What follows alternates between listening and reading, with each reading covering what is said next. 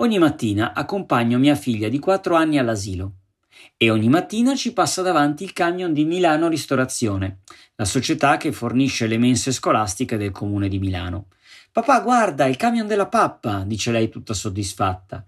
Io, altrettanto contento, me ne torno poi a casa a controllare dall'app che cosa mangerà per pranzo, così mi regolo di conseguenza per prepararle qualcosa di diverso per cena. È una fortuna questa che non riguarda soltanto la disponibilità del cibo, ma è anche fatta di tecnologia che ci permette di controllare gli alimenti, non sprecarli, non ripetere sempre le stesse ricette. Garanzia che però non tutti abbiamo a disposizione. Siamo 8 miliardi su, di persone sulla Terra e quasi un miliardo lotta ancora per sopravvivere in condizioni di estrema carestia, ben lontane dalla nostra fortuna.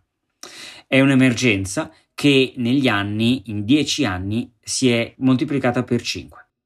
Sono Antonio Picasso di competere.eu e questo è Risico a tavola, il nostro spazio podcast creato per parlare di sostenibilità alimentare o più in generale della filiera dell'agrifood, vista dalla prospettiva più sostenibile possibile, ovvero realistica e scientifica. Oggi parliamo di sicurezza alimentare. Che cosa significa esattamente? Per avere un'idea chiara userò due termini inglesi, food safety e food security. Si assomigliano, è vero, ma non sono uguali. Sono complementari però. Il primo, food safety, fa riferimento alla questione igienico-sanitaria. In parole spicce assicura che il cibo che mangiamo non ci faccia star male o ammalare. Il secondo, food security, riguarda l'aspetto economico-sociale e cioè l'accesso al cibo che dovrebbe essere sufficiente e accessibile per tutti. Ecco, se sommiamo questi due concetti, otteniamo la definizione completa di sicurezza alimentare la possibilità di garantire a tutte le persone in modo regolare e diffuso cibo e acqua per soddisfare il bisogno energetico di cui l'organismo necessita per vivere in adeguate condizioni igieniche. Questa è la definizione ufficiale. Ora affrontiamo l'argomento in modo più semplice. Partiamo dal primo problema, la qualità dei prodotti. Assicurare che ciò che mettiamo nel nostro piatto sia privo di rischi per la salute è una priorità assoluta, ma non è una garanzia per tutti. Ogni anno circa 600 milioni di persone si ammalano dopo aver mangiato cibo contaminato. Di questi 420.000 muoiono.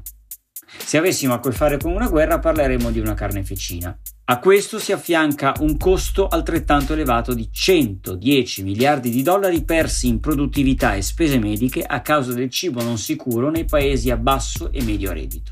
Nella maggior parte dei casi si tratta di malattie di natura tossica, vale a dire causate da cibi che contengono batteri dannosi, virus, parassiti o sostanze chimiche nocive. Si può fare qualcosa? Ci sono delle misure preventive, sì, da mettere in atto dal campo alla tavola. Assicurare standard igienici rigorosi durante la produzione, per esempio, oltre che la lavorazione e la distribuzione degli alimenti, ma anche garantirne una cottura adeguata questo sul lato delle buone pratiche. Dal punto di vista politico-decisionale è essenziale una buona collaborazione tra governi, organizzazioni internazionali, produttori e consumatori. Poi c'è il secondo problema, quello della food security, ricordate? Avere abbastanza cibo a disposizione e garantire che sia accessibile a tutti. Ogni notte circa 823 milioni di persone vanno a letto senza sapere se il giorno dopo mangerà. Per noi occidentali, capitalisti e pasciuti, è un po' una storiella raccontata dai nonni che hanno fatto la guerra, ma nel 2023 ci sono ancora 345 milioni di persone che affrontano livelli elevati di insicurezza alimentare, e cioè che vanno a letto senza cena. All'inizio del 2020, prima del Covid, erano circa 200 milioni in meno, quindi stanno crescendo e il mondo è più affamato di prima. Perché? Conflitti, pandemia, cambiamenti climatici sono alcune delle cause. La guerra in Ucraina ha sicuramente fatto da detonatore. Oltre a quello che sappiamo, infatti, ha stressato come non mai le catene di fornitura, già peraltro vessate dalle speculazioni legate alla pandemia. Aumenti dei prezzi, quantitativi ridotti, shortage per dirla in gergo tecnico. Prima si è cominciati con il grano e con l'olio di girasole, poi è stata la volta dell'olio di palma e del riso. Tutto già visto per alcuni aspetti, le speculazioni sul cibo sono all'ordine del giorno quando c'è una crisi internazionale. Oggi possiamo dire di essere nel pieno della tempesta perfetta. Fame e malnutrizione sono problemi concreti e globali che devono essere affrontati. Certo, c'è chi può obiettare sì, illuso, pensi davvero di risolvere la fame nel mondo? No, io da solo no, di certo, però penso che sia il caso di tornare a parlarne, perché il problema c'è, ma a differenza che in passato ci sono anche molte più soluzioni. Ricerca scientifica, tecnologia, intelligenza artificiale.